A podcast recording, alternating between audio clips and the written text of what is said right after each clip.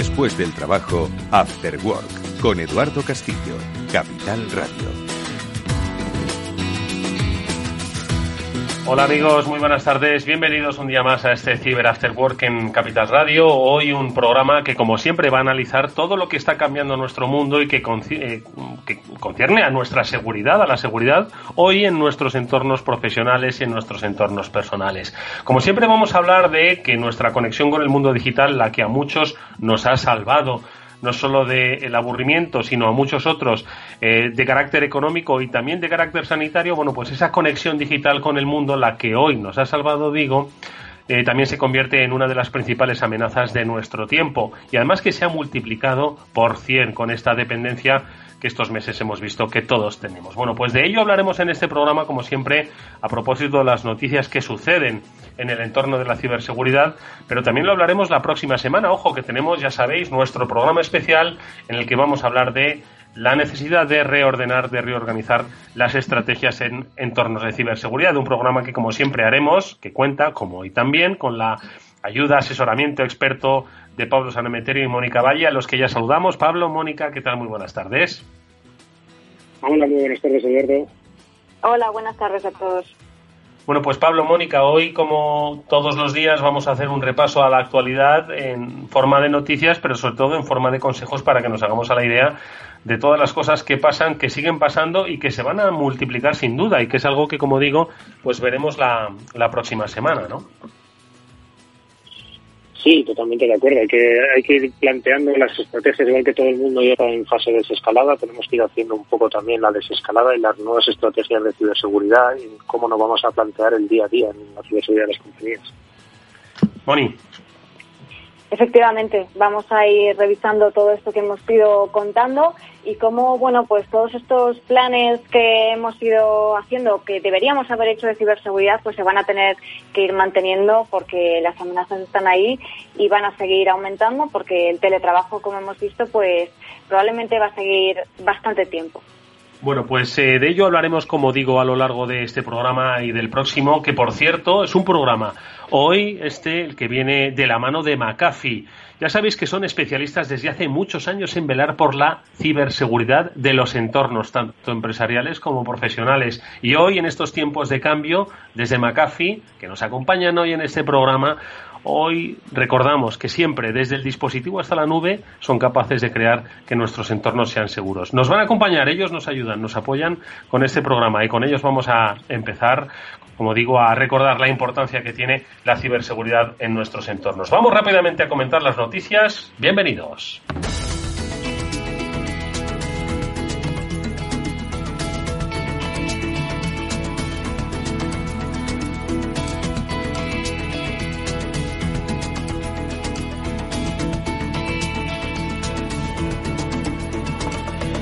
Y ojo que esas noticias vienen hoy por la parte de la estafa, aquello que empieza en lo online y que acaba en lo offline. Tenemos un nuevo eh, fraude del CEO. Hacía tiempo que no lo traíamos a nuestra mesa y es la noticia que los especialistas de On Retrieval hoy han encontrado para pues eh, concienciarnos de que todo es posible, que aunque seamos directivos, aunque seamos una gran o pequeña empresa, Cualquiera puede ser víctima de esta estafa. Ricardo Laviaga es director técnico de OnRetrieval. Ricardo, ¿qué tal? Muy buenas tardes. Buenas tardes, Eduardo.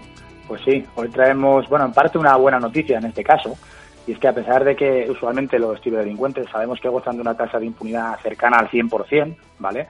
Debido a la dificultad que, supone perseguirlos, bueno, pues esta vez han sido imputadas un total de 16 personas relacionadas con la ciberdelincuencia entre Palma de Mallorca, Maspalomas, Ibiza y Valencia, por delitos de estafa, blanqueo de capitales y pertenencia a organización criminal. Para que os hagáis una idea de la dimensión del grupo, eh, presuntamente habrían estafado más de 2.400.000 euros, valiéndose para ello de, más de 150 cuentas bancarias y de una red pues, de intermediarios, ¿no? de intermediarios que les ayudaban a ocultar el dinero de origen fraudulento y a, y a dificultar las labores de investigación de la policía. En este caso, se han visto afectadas empresas situadas en lugares pues, tan diversos como puede ser Italia, República Checa, Estados Unidos, Líbano, China, Kazajstán o Países Bajos, por lo que ha sido necesaria cooperación internacional entre fuerzas de seguridad. Y como has dicho ya, Eduardo, ¿qué técnica utilizaban? Bueno, una modalidad de phishing que ya hemos, de la que hemos hablado alguna vez, que ya lleva unos años con nosotros, que es la estafa del feo, que consiste, eh, bueno, en primer lugar, en elegir un objetivo eh, como objetivo a un empleado que tenga entre su función la, realización de transferencias o pagos en la empresa, identificarlo. Una vez identificado, suplantar la identidad de un directivo de alto rango y ordenarle a este empleado una transferencia, normalmente con carácter urgente, como suele pasar en estos casos de suplantación, ¿no? para, para hacerlo más efectivo y no dar tiempo a comprobaciones, y a una de las cuentas propiedad de los cibercriminales. Y después de esto, pues iniciarían todo ese proceso de movimiento del dinero para dificultar el seguimiento de, la, de, las puestas de seguridad. Recordemos que para este ataque, usualmente, los ciberdelincuentes han podido estar a lo mejor en nuestra red corporativa eh, entre semanas y meses, analizando correos y estudiando procedimientos de la empresa en detalle para que en el momento del ataque la suplantación pues sea, sea efectiva. Podemos recordar el caso, por irnos un poquito atrás, de la MT de Valencia en 2018, que le consiguieron estafar eh, más de 4 millones de euros después de haber estudiado durante meses la operativa interna y ordenar varias transferencias fraudulentas sin que se dieran cuenta y sin que saltara ninguna alarma. Entonces, la, bueno, cuando, cuando hay tanto dinero en juego, pues ya sabemos que los delincuentes eh, hacen las cosas, las cosas bien, las, las malas de las hacen bien.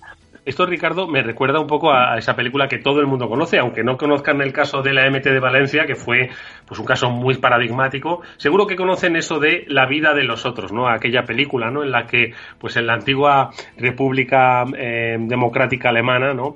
Eh, espiaban, ¿no? A, los, a los ciudadanos. Bueno, pues esto es lo mismo. Es hay alguien que se ha metido en tu ordenador y que durante semanas y meses de una manera silenciosa estudia a fondo todo lo que tú haces para esa empresa y se familiariza. Es decir, hay una especie casi de robo de identidad sin que tú te des cuenta, ¿no? Ahí está, esa, ahí, está, ahí está la, bueno, la efectividad de esta, de esta estafa.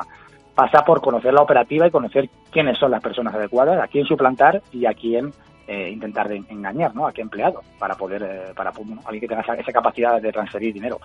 Bueno, como siempre, eh, desde lo vamos a recomendar que en cualquier empresa se contrate en servicios de seguridad gestionada con soluciones de última generación eh, y bueno, contar con un paquete de servicios que se amolde a medida de las necesidades de la empresa y del tamaño de la empresa, que, mm. con la que podamos proteger a todos los usuarios y los activos tecnológicos de los ataques de los, de los cibercriminales. Oye, Ricardo, si yo llamo Retrieval, eh, porque he oído esta noticia. Eh, ¿Qué es lo que podríais hacer por mí? ¿Podríais eh, detectar si hay alguien que lleva viviendo en mis ordenadores varias semanas y evitar este tipo de cosas? O, por lo menos poner una prevención, ¿no? Pues para que a través de correos electrónicos pues alguien se meta, ¿no? O me metan un, un malware pues que permita ese espionaje interno. Aquí siempre el primer paso sería auditar, analizar ¿no? Eh, la infraestructura de la empresa, cómo funcionas, dónde está ese correo, dónde están tus activos tecnológicos, dónde está tu información, eh, tu información crítica. Y esto es algo que te quería comentar precisamente que estamos haciendo, ofreciendo eh, actualmente en promoción de forma gratuita, una auditoría inicial en la que llevamos a cabo un análisis de la arquitectura de seguridad, si, la, si dispone de ella la empresa, y de qué vulnerabilidades hay en los activos de la empresa, y luego entregamos un informe ¿eh? con una propuesta eh, para de, solución para esos problemas. ¿no? Una, entregamos las vulnerabilidades y las acciones necesarias para la remediación de las mismas. Oye, ¿qué supondría eh, hacer una para una empresa pues esta auditoría y además como dices la estáis haciendo la estáis haciendo de manera gratuita, ¿no? ¿Qué es lo que supone? Tenemos que dar papeles, se puede hacer en remoto esta auditoría, ¿cómo funciona? Se hace de forma remota y depende, bueno, siempre hay que hacer pues una pequeña autorización, ¿no? un consentimiento, y depende, bueno, en este caso estamos haciendo por un lado la auditoría web, para aplicaciones web o páginas web, que es bastante sencillo hacerlo de forma remota, y luego cuando hacemos la auditoría de la red corporativa, del perímetro de la empresa, en ese caso lo que pedimos es, bueno, según hasta donde quieran llegar la auditoría, pedimos un, acceso VPN a la red de la empresa para poder lanzar una serie de, ¿no? de escaneos y de pruebas escaneo de los activos para buscar esas vulnerabilidades dentro eh, de la red corporativa. Bueno, pues yo que vosotros no lo dudaba, aprovechaba esta interesante promoción que además desde Capital Radio queremos darle darle voz, una auditoría de seguridad totalmente gratuita que la hacen los especialistas de On Retrieval. Hay que recordar que ellos tienen, entre otras cosas, uno de los mayores y mejores laboratorios de recuperación de datos y de informática forense de toda Europa y además son amigos nuestros. 900-900-381, ellos son On Retrieval y Ricardo Alaviaga es su director técnico. Ricardo, gracias como siempre, tomamos buena nota y ojo, que significa que el hecho de que se llame el timo del CEO significa que le puede pasar a cualquiera que tenga mando en plaza y que sepa ordenar transferencias. Así que mucho ojo porque esto puede afectarle a cualquier tipo de compañía. Ricardo, un fuerte abrazo. Buenas tardes.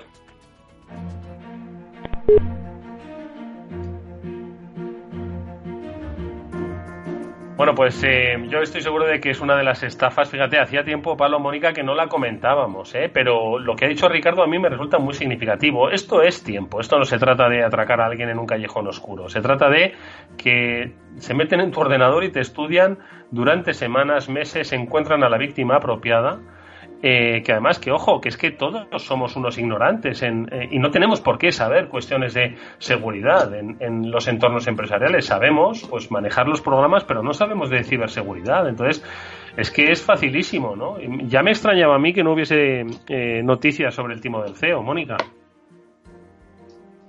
fíjate que nos estaba diciendo Ricardo la importancia de hacer una auditoría y es cierto, es uno de los primeros pasos que deben dar eh, todas las empresas y más aún eh, hay que hacer esas auditorías y esos pentesting, ¿no? esos test de penetración que hemos tenido a grandes profesionales en el estudio, ¿verdad? En el programa hablando de esto, eh, es fundamental porque tienes que saber cuál es tu situación. Si no sabes qué, eh, qué situación tienes, dónde se encuentran tus datos, que es uno de los principales problemas que tienen muchas empresas, pues no puedes saber cuáles son las soluciones de seguridad que mejor eh, te van a funcionar, ¿no? O, si tienes que hacer algún plan de concienciación para los empleados para que aprendan precisamente a detectar este tipo de fraudes como el del SEO. Así que mm. muy interesante lo que nos ha dicho Ricardo, yo creo que es una de las claves. Oye, pues aprovecho para preguntarle a Mónica que me hable, por favor, del fraude de la linterna y de la calculadora de mi móvil. A ver, no, en serio, ¿qué es lo que ha pasado? Que además seguro que muchos de vosotros habéis recibido eh, a través de, las cuentas de, mensajería instantánea una información que decía que, ojo, que nos pueden a través del, del nos pueden hackear eh, nuestra cuenta bancaria a través de la linterna del móvil o de la calculadora de nuestro móvil. Y entonces, pues ya me he roto dos dedos del pie yendo a oscuras por mi casa porque no quiero que me hackeen, ¿no? Has empezado a encender las velas. Exactamente. A ver, entonces, desde BitLife Media, el medio que dirige eh, Mónica Valle, eh, han hecho pues una explicación, una aclaración de lo que supone realmente las funciones de las aplicaciones, ¿no? Del interna de calculadora y un poco de muchas otras tantas. ¿Puedes poner negro sobre el blanco aquí, Mónica, por favor? Bueno, pues en, primer lugar, pues como decías, ese artículo que hemos publicado, ¿no? La verdad es que dar las gracias a, todos los que nos han estado escribiendo, porque han sido muchos en, privado también, y nada, agradecer esas muestras de, afecto y este agradecimiento, pero devolver las gracias porque eh, la verdad es que ha, funcionado muy bien, pero insistir en que es nuestro trabajo, ¿no? Nuestra labor es la de divulgar y concienciar en ciberseguridad, que además es lo que nos gusta y creemos que, que es muy importante en, la actualidad y qué es lo que hacemos precisamente en Cyber After Work. Entonces, ¿qué ha ocurrido? Pues como bien decías, Eduardo, ha estado circulando un vídeo por WhatsApp que pertenecía, era un corte de un, de un programa de, televisión, ¿no? Muy conocido. Y entonces, bueno, pues en él eh, los tertulianos estaban comentando un, em, un supuesto comunicado que había hecho la Guardia Civil, que no digo que no sea cierto, porque la Guardia Civil constantemente, a través del grupo de delitos telemáticos, está haciendo comunicados de, em, operaciones que consiguen eh, resolver, de, eh, detenidos, eh, como ha sido este caso, ¿no? Que estafan a través de, pues a través de Internet, a través de las nuevas tecnologías, que es lo que contamos, contamos aquí constantemente, ¿no? Pero en este caso, pues, ¿qué ha pasado? Que se han hecho un poco de lío al contarlo, no lo han contado bien, y al hacerse un poco de lío y además no haber consultado a un experto en ciberseguridad, sino que lo han contado ellos un poco así de aquella manera, pues eh, han creado una alarma bastante innecesaria en los usuarios que han recibido ese, ese vídeo, pero una alarma bastante grande además, porque es que el vídeo mm. ha llegado hasta los confines de WhatsApp, como, suele pasar con estas cosas, ¿no? Entonces el vídeo que decía, pues que había eh, que la linterna del móvil, el titular se quedó en que la linterna de tu móvil, la calculadora, pues que pueden robarte y estafarte y que además llegaban hasta la SIM y te hacían un SIM swapping y una cosa ahí muy jaleosa. ¿Cuál es la mm. realidad? Bueno, la realidad es que nuestra linterna ni nuestra calculadora del móvil, la nativa, la que está en nuestros móviles según lo compramos y la encendemos, esas no nos van a hacer nada porque son aplicaciones nativas que no tienen ningún problema. Otra cosa son, que es con lo que creemos que se confundieron, las aplicaciones maliciosas que muchas veces hemos contado aquí, Eduardo, que eh, aparecen a veces en las tiendas de aplicaciones normalmente en las de Android, pero bueno, no significa eso que Apple alguna vez eh, haya tenido Esté libre de culpa, exactamente, exactamente. Entonces, esas son las aplicaciones, las maliciosas, las que tenemos que estar revisando porque esas sí si tienen un malware, un bicho dentro, si te las descargas en el móvil o en la tablet o donde sea, pues oye, claro que pueden hacer cualquier cosa, eh, desde, mm, eh, pues si es un troyano, desde controlar tu dispositivo prácticamente y eso dependiendo también, como decimos muchas veces, de los permisos que se le den a esas aplicaciones. Entonces, cuando nos descargamos una aplicación que ya de por sí eh, no, no nos suene mucho y encima nos pida permisos hasta para lo que sea, la cámara, los contactos, todo, pues tenemos que dudar y a veces también esas aplicaciones suplantan otras oficiales y tenemos que fijarnos bien en los desarrolladores, en los comentarios y si dudamos, pues preguntamos o buscamos información de la policía, de la Guardia Civil, que están constantemente informando. Vamos a ver, si vosotros os descargáis la calculadora, que por otro lado, si os descargáis una calculadora eh, es o porque no habéis encontrado la aplicación en vuestro móvil, ¿vale? Pero está, no os preocupéis, Dos, porque sois expertos en trigonometría y queréis una calculadora más, más lista todavía, ¿no? Pero si esa calculadora lo que os dice es, oye, ¿permites a la calculadora acceder a tu lista de contactos? Bueno, pues igual tenéis que sospechar, ¿no? Es decir, porque la calculadora, ¿para qué quiere saber tu lista de contactos? ¿De acuerdo? Bueno, pues son, entiendo, Mónica, ese tipo de cosas las que tenemos que tener un poco presentes, ¿no? Sí, se suele decir que es sentido común, pero la verdad es que a mí a veces pues, me cuesta recomendarlo del sentido común porque es verdad que es que en Internet pues somos un poco más confiados y con los dispositivos móviles no podemos evitarlo, ¿no? Entonces simplemente pues que seamos un poco precavidos a la hora de descargarnos. Estamos hablando de aplicaciones, pero lo podemos extender a cualquier tipo de cosa que nos descargamos a través de enlaces y demás. Y en este caso pues hasta ahí es, es el problema, ¿no? Este tema de de, eh, de la descarga de aplicaciones maliciosas. Olvidémonos de la linterna y de la calculadora que la podemos utilizar tranquilamente. Eh, y otro día hablamos del swing, del swing swapping, que ya es un tema bastante más complicado y que no tiene ninguna relación tampoco ni con la calculadora ni, ni con la linterna del móvil. Oye, por cierto, Moni, que has hablado de, de, Android y hoy vuelve a ser protagonista Pablo porque ha aparecido un, fallo de seguridad crítico en, en, esta, en esta plataforma. Eh, que, en fin, yo no sé si esto, pues, vamos, para, para no asustar mucho a los, a los usuarios de Android, que son muchos, ¿qué es lo que ha pasado con el Strangehawk?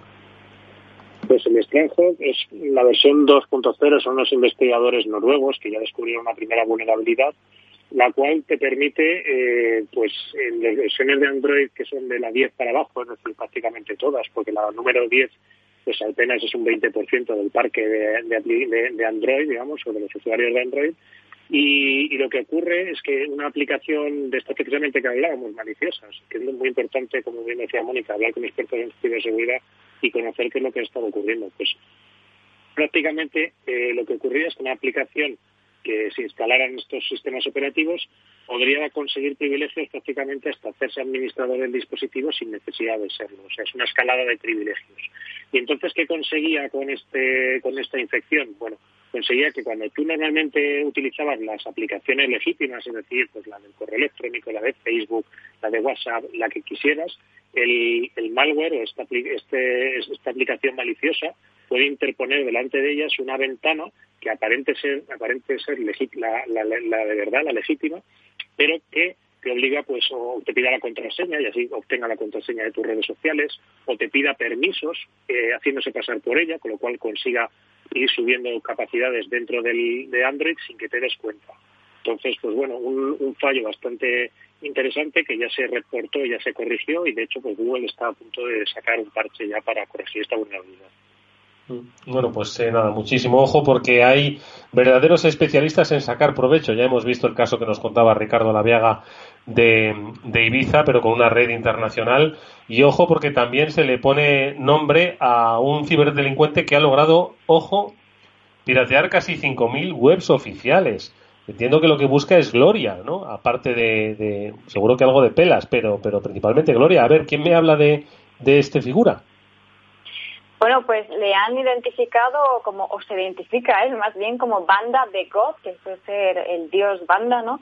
Él mismo, como bien decías Eduardo, pues la verdad es que eh, parece que es de esos ciberdelincuentes que querían darse a conocer, ¿no? Y tener un poco de fama, eh, pero bueno, le han, em, le han eh, conseguido identificar, ¿no? es de los que se denominan como hacktivistas, ¿no? Porque más allá de querer conseguir dinero a través de de sus crímenes, pues lo que quería es conseguir eh, notoriedad, ¿no? Entonces lo que hacía este ciberdelincuente eran ciberataques de los que llamamos de defacement, que es, eh, pues los conocemos todos, ¿no? Cuando entras a una página web y te han cambiado alguna imagen o el logotipo o el texto, etcétera. O sea, han eh, hecho como una especie de graffiti en una web, ¿no? Lo han modificado.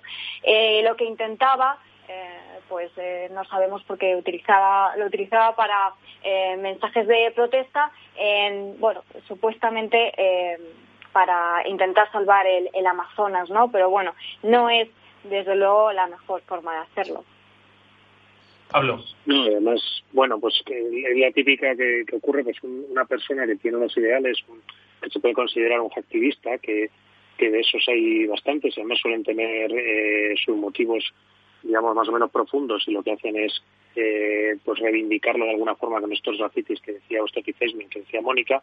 Y quizás lo que ocurrió es que poco a poco se fue entrando me permitís un poco el símil con la Gran Galaxia fue entrando un poco en el en el lado oscuro y empezó a saquear pues ya más eh, sitios oficiales eh, sitios de de hospitales y similares empezó a vender cada uno de los registros que sacaba de los pacientes de esos hospitales a, a, unos 200 dólares cada registro. Entonces, poco a poco, esta, yo creo que fue entrando en ese lado oscuro y, y bueno, pues también un poco en el, lado egocéntrico, ese punto de querer salir mucho en redes sociales y darse a conocer, pues fue lo que le ha llevado a, caer en manos de la justicia, porque a través de, esas publicaciones eh, se consiguió ver como una publicación de Twitter se veía una pestaña de otra red social y poco a poco pudieron tirar y, dar con la persona que estaba detrás de estos, de estos ataques.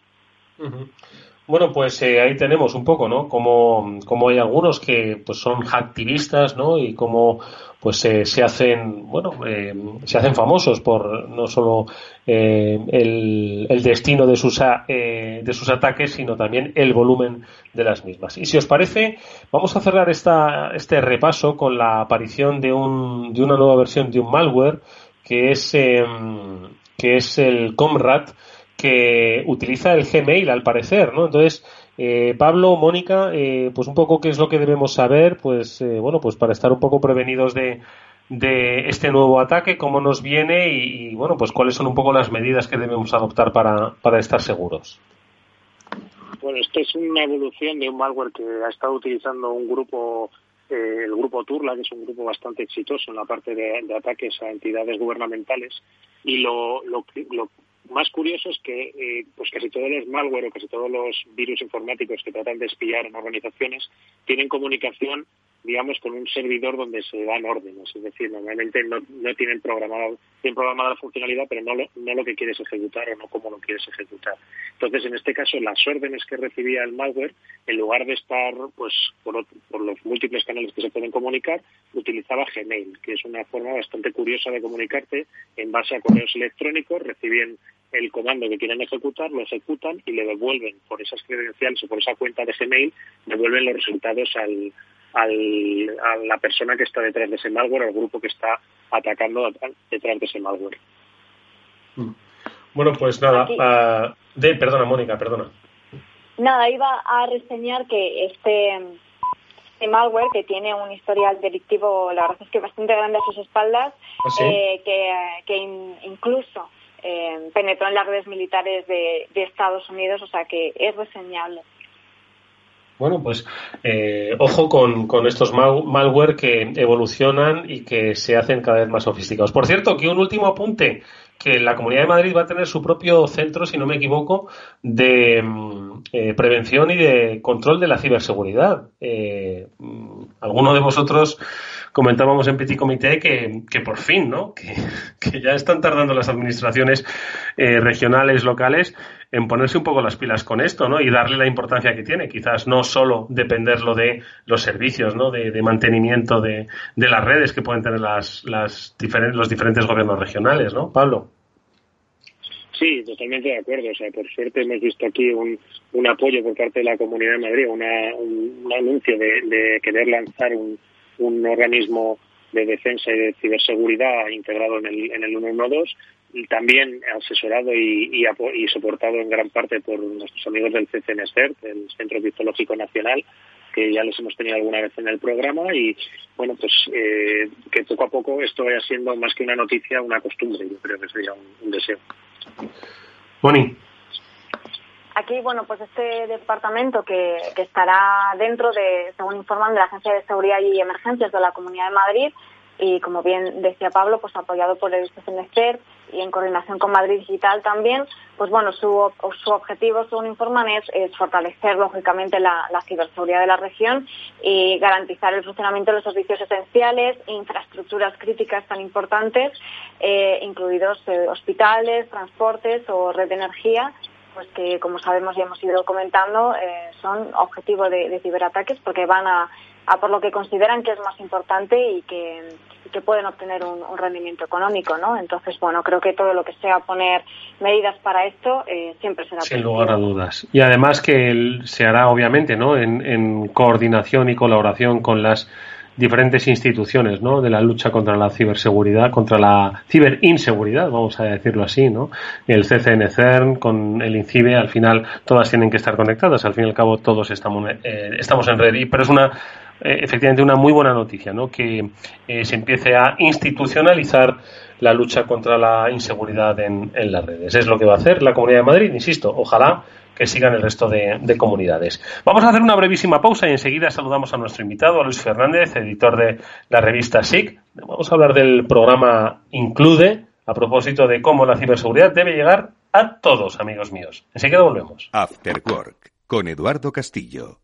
Están aumentando los ciberataques a empresas y nosotros trabajando la mitad desde casa. Imagínate la protección que tenemos. Aquí contamos con las soluciones de ciberseguridad de OnRetrieval. Nos aconsejaron desde el principio y diseñaron un plan para proteger toda nuestra red. Y eso que la mayoría teletrabajamos. ¿Y estáis tranquilos? Claro. Nos gestionan la seguridad de forma remota, previenen ataques y robos de información y además son especialistas en recuperación de datos.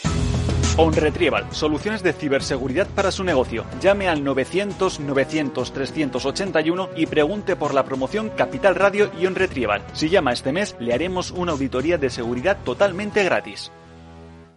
Hola, soy Leopoldo Abadía, autor de la Crisis Ninja y quiero hablaros de lo normal. Lo normal es que cuando compramos algo sepamos cuánto tenemos que pagar, ¿no? Pues eso mismo debería suceder a la hora de invertir. Por eso me gusta Finanbest, comisiones bajas y claras, sin letra pequeña. Entra en finanbest.com y descubre que lo normal es extraordinario. Lo normal es Finanbest. After Work, porque no todo ocurre en la oficina.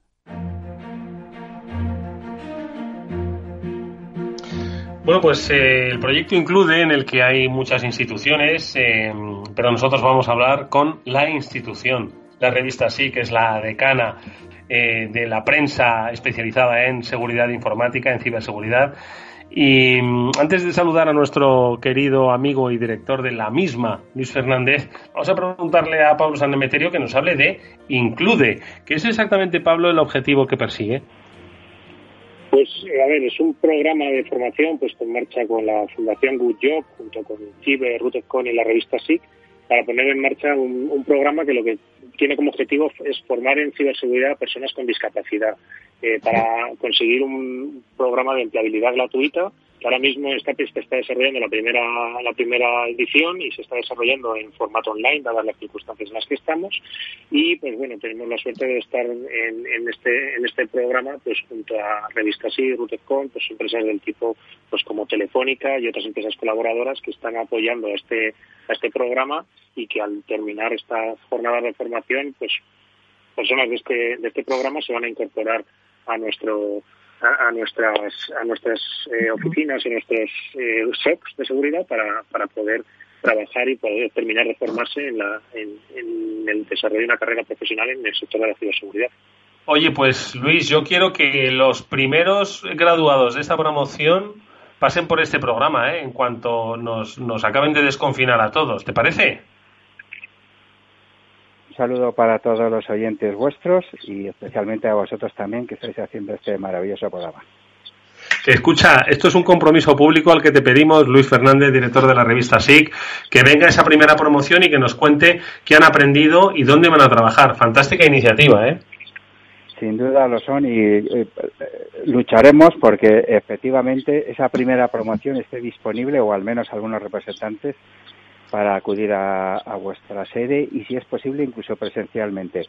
Podemos un poco anticiparos que la, eh, la formación para este colectivo, que os puedo adelantar que son aproximadamente 60 personas, finalmente 60 y algo, de las cuales también hay que enorgullecerse porque un 40 y muchísimo por ciento de ellos son mujeres, con lo cual está muy bien compensado.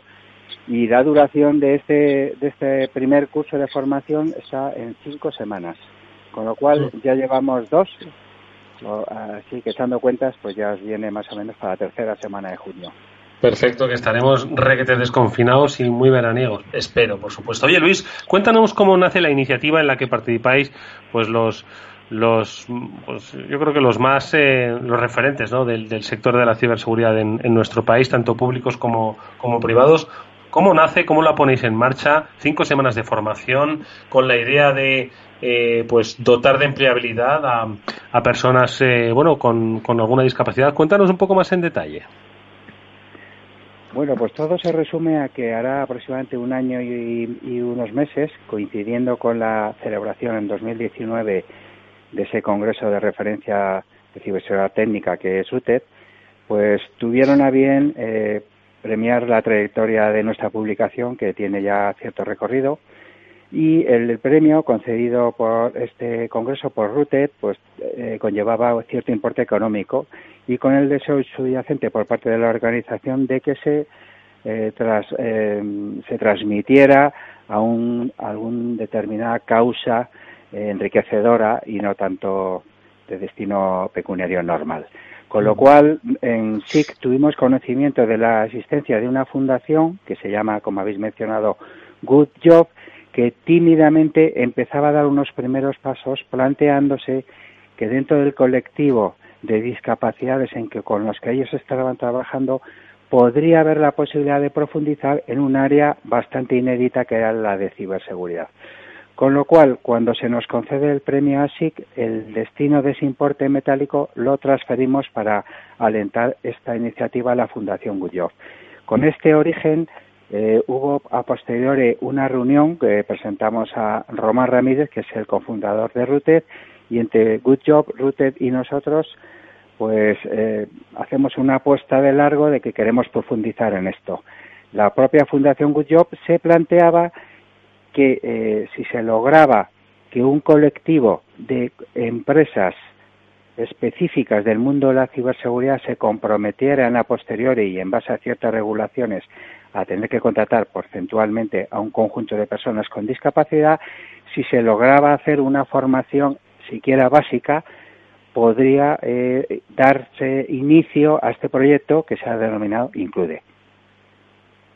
Es fantástica, la verdad, el, el origen de, de, esta, de esta iniciativa y lo que está siendo su desarrollo. Mónica.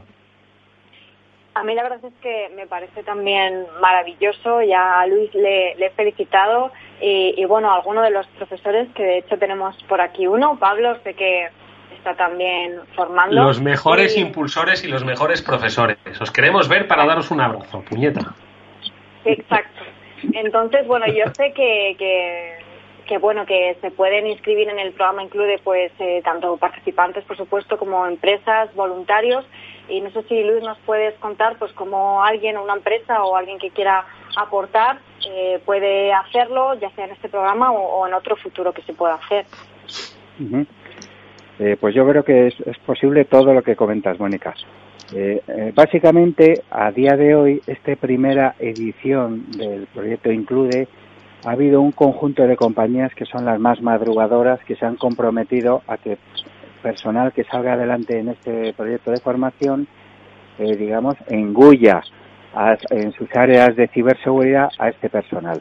Este personal quisiera destacar que no viene con recorrido previo en ciberseguridad, con lo cual en esta formación intensiva de muchas horas, de cinco semanas, se sumergen drásticamente en esto en un, digamos, caudal de conocimiento formativo que, por un lado, eh, pues conlleva una primera introducción básica a todas las dimensiones de ciberseguridad. En esa, pues hemos participado inicialmente la propia revista SIGA a través de su director, que es José de la Peña, y por mí, que soy su editor. Y luego hay un conjunto de compañías que yo creo que también las puede mencionar a continuación vuestro colaborador Pablo, pero vamos, son tres compañías que decidida apuesta han hecho por, por dar un primer paso y también justo reconocerlo que el Instituto de Ciberseguridad INCIBE también a través de un convenio suscrito pues está dando un decisivo apoyo a esto. Eso es básicamente el engranaje genérico que está interviniendo ahora en el primer proyecto incluye, pero además participa en un conjunto de expertos que se han postulado de manera generosa a colaborar por parte tanto de expertos de ciberseguridad a través de unas clases o fragmentos de clases durante las jornadas, como también compañías de referencia en la prestación de servicios o en disponer tecnologías específicas de seguridad que prestan el conocimiento, manuales y profesorado para inculcarlo a los mm, candidatos a aprobar este, este primer proyecto incluye formación. Sí, como decía Luis, Luis, un saludo, gracias. Sí, he estado también de, profesor. La verdad es que coincido es un proyecto súper bonito. Las empresas que están colaborando pues son Atos, y Paz y Telefónica como empresas eh, que van a estar acogiendo personal. Empresas colaboradoras, como hemos dicho ya la revista SIC o, o Westcon, mayorista tecnológico y colaboradores tecnológicos o empresas que ya hemos tenido el gusto de que pasen por aquí, como son Cisco, Fortinet, Palo Alto, y el apoyo institucional también de la Consejería de, la Comunidad de Madrid, de la Consejería de Economía, Empleo y Competitividad, que también está dando apoyo institucional junto a INCIDE a, este programa. Pero la verdad, la pregunta que le quería hacer a Luis es cómo les has visto a los, a los alumnos, porque yo les he visto en general a todos con unas ganas inmensas de aprender, curiosos, siempre haciendo preguntas, además muy muy bien intencionadas y muy bien lanzadas, para no ser profesionales o personas que hayan estado cerca de la ciberseguridad.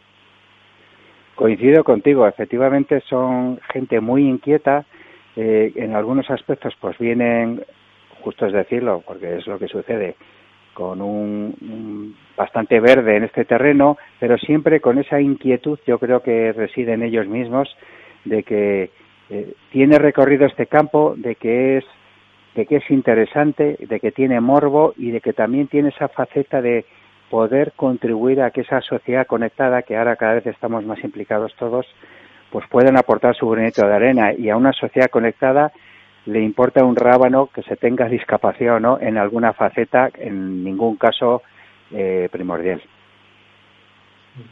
Oye Luis, y mm, el programa, eh, si uno por ejemplo entra ahora mismo en la, en la página web de la Fundación Good Job, fundaciongoodjob.org, tiene ese programa, incluye ese programa de empleabilidad para personas eh, con discapacidad en ciberseguridad.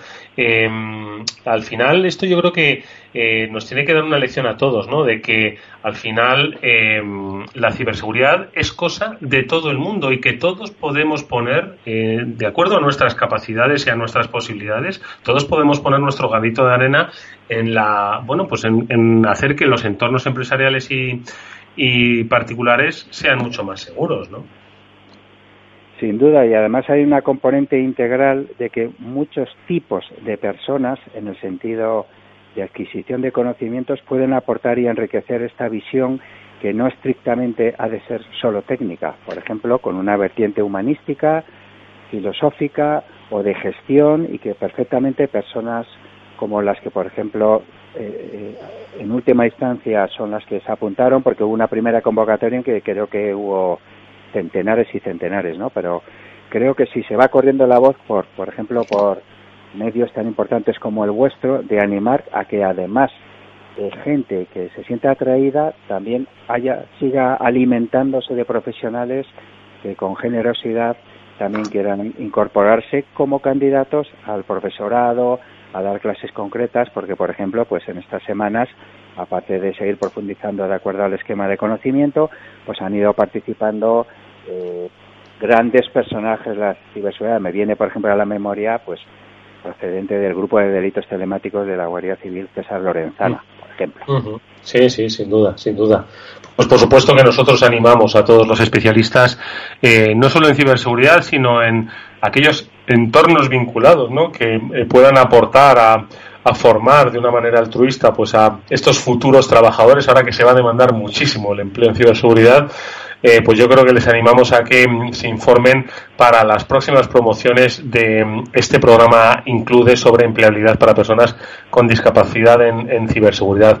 Eh, escucho una cosa, Luis, ¿qué es lo que se imparte aquí? Porque, insisto, eh, bueno, pues hay, hay muchos contenidos, ¿no? Y yo creo que en cinco semanas el, curso intensivo tiene que ser espectacular, ¿no? ¿Dónde, dónde hacéis eh, el hincapié formativo en esta primera promoción? Porque entiendo que además supongo que irá un poco evolucionando, ¿no? En función también de, de la propia adquisición de los conocimientos, de ver eh, con qué se han sentido más cómodos, con qué conceptos eh, se van a trabajar más. Entiendo que irá evolucionando, ¿no? Como todo en la vida. ¿En qué se está haciendo hincapié en, el programa formativo? Bueno, hay una primera eh, fase en la que hay que darle como una pátina genérica de las dimensiones de la ciberseguridad, ya sabéis, aspectos vinculados, por un lado, pues por con la legislación, con las normativas, con aspectos clásicos de las patas de la ciberseguridad, cómo se atienden, cómo es el mercado de la ciberseguridad, cuáles son los agentes en el mundo que están interviniendo, hacia dónde va en razón a qué tipo de sociedad eh, eh, está evolucionando en el sentido de con qué hay que lidiar nuevos ecosistemas, por ejemplo 5G o eh, ciberseguridad industrial de todo tipo. Entonces, y a continuación de ahí, ya a través de un conjunto de conocimientos ya más vertebrado, digamos, para remangarse y meterse en harina, eh, se va desgranando, pues por ejemplo, cuáles son las estructuras básicas de ciberprotección con bagaje técnico y de ahí descendiendo a cuáles son las tecnologías que las sustentan, pues, pues las áreas de identidad, en las áreas de protección de accesos como pueden ser los cortafuegos evolucionados, etcétera, hasta los nuevos eh, protocolos. A partir de ahí también eh, profundiza más, como he dicho al, comienzo, con algunas de las tecnologías más predominantes en la que expertos de esas propias tecnologías pues se sumergen con eh, manuales básicos de uso de, por ejemplo, pues los, las compañías que ha, que ha mencionado Pablo, pues sus principales herramientas, ¿no? Y de lo que se trata, perdón, sí, sí. estáis en, en contacto con, con las empresas, con, con todo el sector, eh, algún tipo de, de cambio de, de, mentalidad, como solemos decir, ¿no? De, la importancia de la ciberseguridad, de que hay que invertir en ella. Se está eh, manteniendo la tendencia alcista que había, ¿no? De ese aumento de inversión en, en ciberseguridad y de, y de su importancia, o, o crees que, que la pandemia, eh, la posterior eh, crisis o futura crisis que va a haber eh, ha podido paralizar esto de alguna forma. ¿Qué habéis eh, estado viendo vosotros? La perspectiva es halagüeña para el sector de la ciberseguridad, porque tiene que acompañar a este cibermundo y si el cibermundo acaba de pegar un acelerón por la tesitura de la pandemia, en la cual, como habéis venido abordando en estas últimas semanas, y nosotros también, las derivadas del teletrabajo y de que tiene que construirse adecuadamente, significa que con la ciberseguridad va a seguir necesitándose.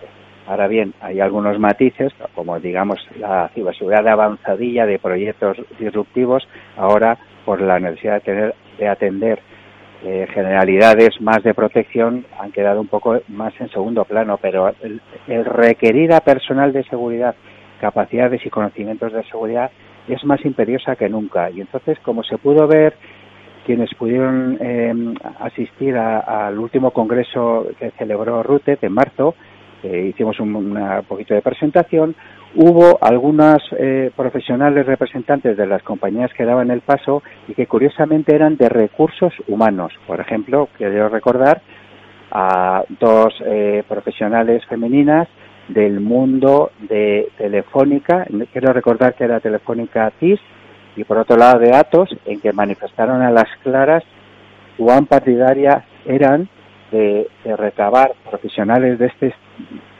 que, precisaban sus compañías y que además hay determinado tipo de trabajo en ciberseguridad, por ejemplo, en los centros de, prestación de servicios de seguridad gestionada, en SOX, etcétera, en que hay un perfil inicial de, de un requerimiento no es demasiado exhaustivo, en el que puede ser un buen principio para este colectivo que da que, da, que dé el primer salto de desembarco en la ciberseguridad.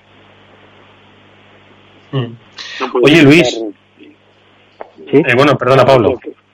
No, quería decir, por eso, que estaba muy de acuerdo con, con la apreciación de Luis, que precisamente además pues en esta semana que hemos dejado atrás hemos estado tanto Atos como, como en mi caso en Telefónica explicándoles cómo funcionaba un SOC y cuáles eran los procesos normalmente que se veían en un SOC y qué productos servicios teníamos en eso para que cuando, cuando den el paso y terminen la formación y se incorporen a nuestros a nuestros SOCs, pues eh, realmente vayan formándose y terminando de formarse en, el día a día en el, en el trabajo. Mm. Oye Luis, eh, el próximo lunes, día, día 8, aquí en este Cyber After Work vamos a realizar un programa especial en el que van a participar algunas de las, de las eh, principales empresas de ciberseguridad, ¿no? Eh, con el objetivo de, eh, con el título Nuevas estrategias en nuevos entornos, ¿no? Queremos un poco hablar de cómo, pues, esta situación de COVID-19, ¿no? Que ha transformado la forma de trabajar, la forma en la que nos relacionamos, la forma en la que ponemos en valor determinados datos, ¿no? Y determinados activos dentro de nuestra empresa, pues hace que tengamos que repensar cuáles eran las estrategias y estructuras de seguridad que tenemos para nuestra compañía. Ahora muchos vamos a trabajar desde casa, eh, vamos a trabajar en entornos que debemos securizar y que eh, va a provocar pues que los accesos cambien, en fin, un poco esa, ese rediseño. ¿no? Entiendo que, esto es algo que, si no ya en este número, en el próximo de la revista SIG, tendréis que analizar, ¿no? Cómo el COVID-19 cambió nuestra vida y también, también cambió, o no, la percepción sobre la ciberseguridad. ¿Cómo lo habéis enfocado en la revista, Luis? Bueno, pues eh, vas muy bien dirigido y efectivamente has atinado con el tuétano del contenido del número de este mes que está a puntito de ver la luz. Eh, como yo ya peino un poquito de canas, hace unas décadas hubo una famosa serie de televisión que era de policías, se llamaba Canción Triste de Hill Street, que acuñó una frase muy, muy bonita, yo al menos me llegaba muy hondo, que es que el jefe de la policía, antes de que sus integrantes salieran a patrullar, pues siempre les decía, tengan cuidado ahí fuera. Entonces, el título que hemos hecho para este especial, que es muy denso, ahora diré en qué sentido, eh, reúne este, digamos, monográfico centrado en el aspecto más detallado y serio de, estos requerimientos es tengan cuidado ahí dentro. Y me refiero exactamente a las habitaciones donde se está protagonizando las nuevas, digamos, eh, actividades laborales lejitos de papá, de papá casa empresa.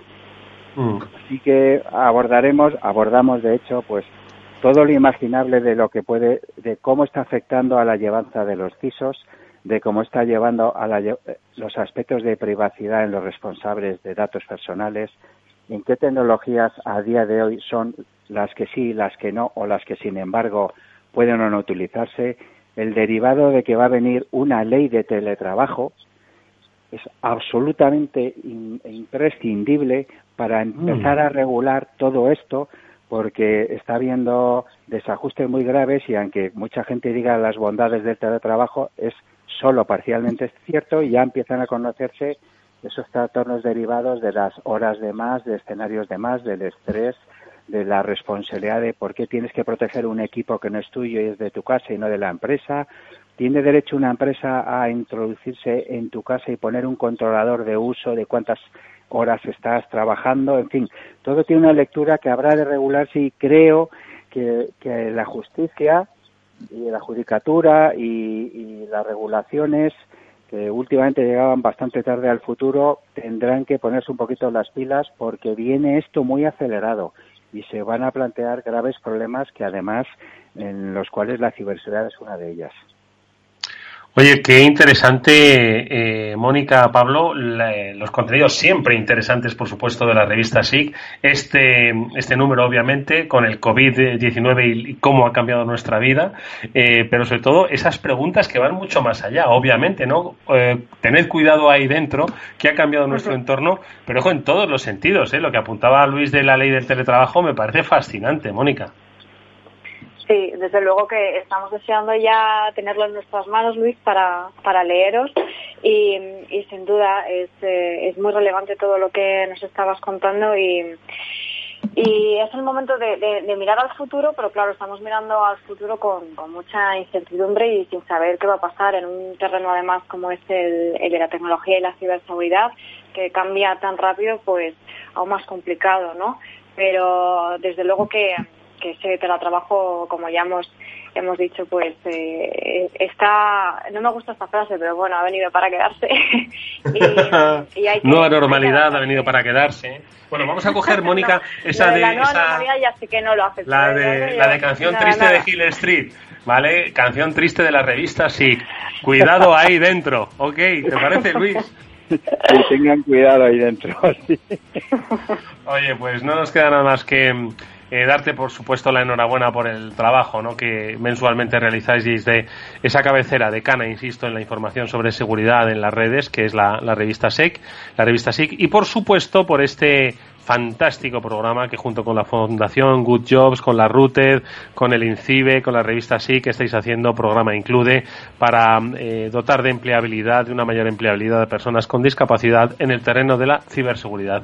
Luis, como siempre, mil gracias por esta, por esta, por estos sabios consejos de canas, de canas, pero sabios para nosotros. Un fuerte abrazo, cuídate mucho. Igualmente, gracias. Nosotros amigos nos vamos a ir ya de este programa que hay que recordar, lo hemos realizado gracias al apoyo de McAfee, una compañía que, insisto, muchos de vosotros conocéis desde hace mucho tiempo y que es hora de que volváis a conocer, porque hoy os acompañan desde el dispositivo hasta la nube los tiempos han cambiado y muchos son los escenarios que hay que proteger. Cada uno tiene el suyo, pero pensad que compañías como McAfee lo entienden, lo conocen y os pueden ayudar. Como siempre, el agradecimiento por apoyar eh, la información en ciberseguridad y especialmente este programa Cyber After Work a la compañía McAfee, que hemos realizado como siempre con la ayuda especializada, imprescindible de Pablo Sanemeterio y de Mónica Valle, a los que siempre en mi agradecimiento eterno, amigos míos, por vuestra simpatía. Lo primero, conocimiento. Lo segundo, gracias, amigos. Hasta la semana que viene. A ti siempre. Eduardo. Lo dicho, amigos, nos vamos con la despedida de nuestros especialistas hasta mañana, que volveremos, como siempre, en una edición más del Afterwork. No, hasta mañana no, perdón, que hay programa especial. Eh, volveremos nosotros el miércoles. Le pediremos a nuestros em, economistas de cabecera, Félix López y otros tantos, que se vengan con nosotros el miércoles. Recordadlo en el Afterwork de Capital Radio. Hasta dentro de dos días. Adiós.